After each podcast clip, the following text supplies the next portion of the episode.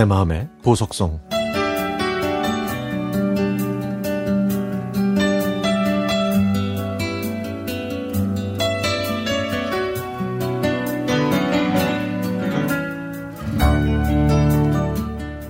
제가 어렸을 때 엄하고 말씀이 없으셨던 아버지는 늘 무섭고 어렵기만 했습니다.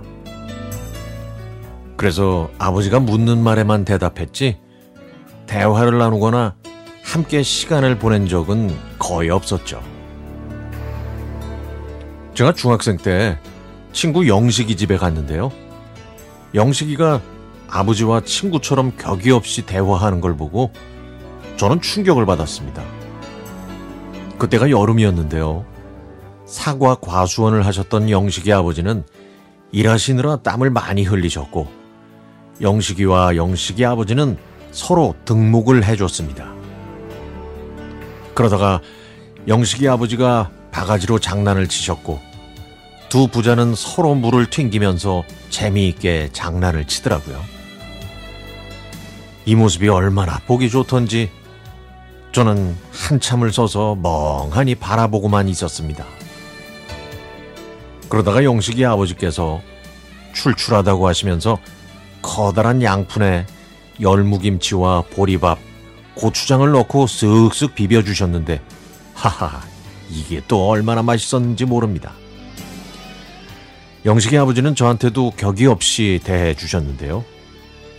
제 친아버지는 아니시지만 저를 따뜻하게 대해 주시는 영식이 아버님이 좋아서 저는 과수원에 자주 놀러 갔죠.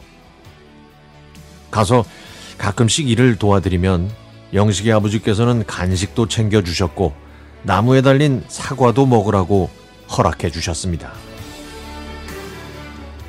하루는 영식이가 아버지와 목욕탕에 간다고 하면서 저도 같이 가자고 하는 거예요. 순간 제가 멈칫하자 영식이는 우유를 사준다고 꼬시고는 제 손을 잡고 끌고 갔죠.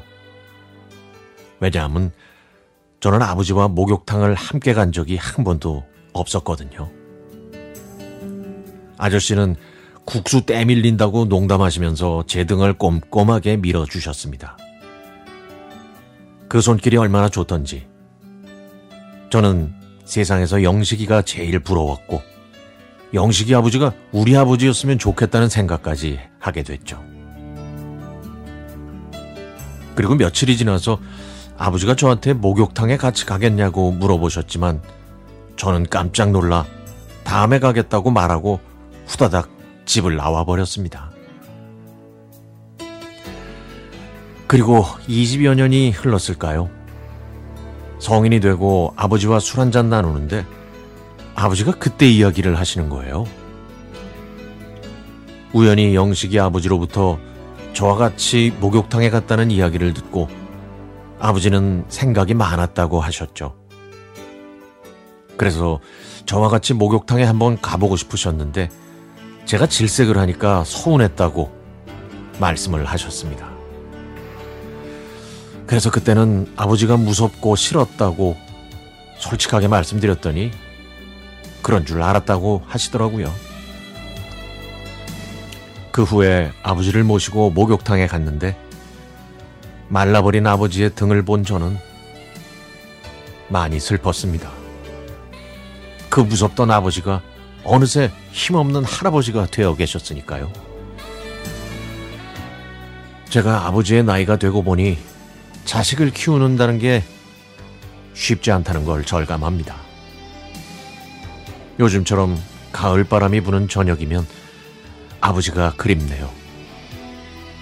그럴 때면 사진 속에 계신 아버지를 보면서 아버지 보고 싶어요. 이렇게 혼잣말을 합니다. 그렇게 해서라도 아버지 모습을 제 마음속에 오래도록 담고 싶으니까요.